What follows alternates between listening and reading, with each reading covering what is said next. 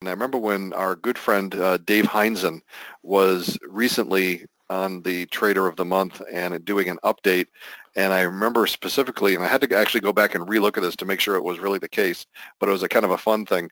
And I noticed he had a first picture of him sitting in his office with his three kids sitting like on the desk, on the keyboard, in his lap, you know, trying to trade with his three kids. And I just thought it was kind of interesting that, you know, he put that up there because, you know, this is his, you know, when he's home, that's his trading life. And I looked at it saying, wow, when my kids were probably at the ages of, uh, or 16, 21, and 23 when I started trading.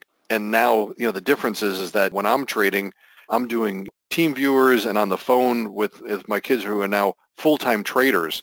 So who knows what, what Dave's kids may do someday. Maybe they'll be all pilots like him. But I just thought it was this interesting thing of, you know, different stages of life. My youngest one, my son John, I mean, he was introduced to options when barely was just out of high school.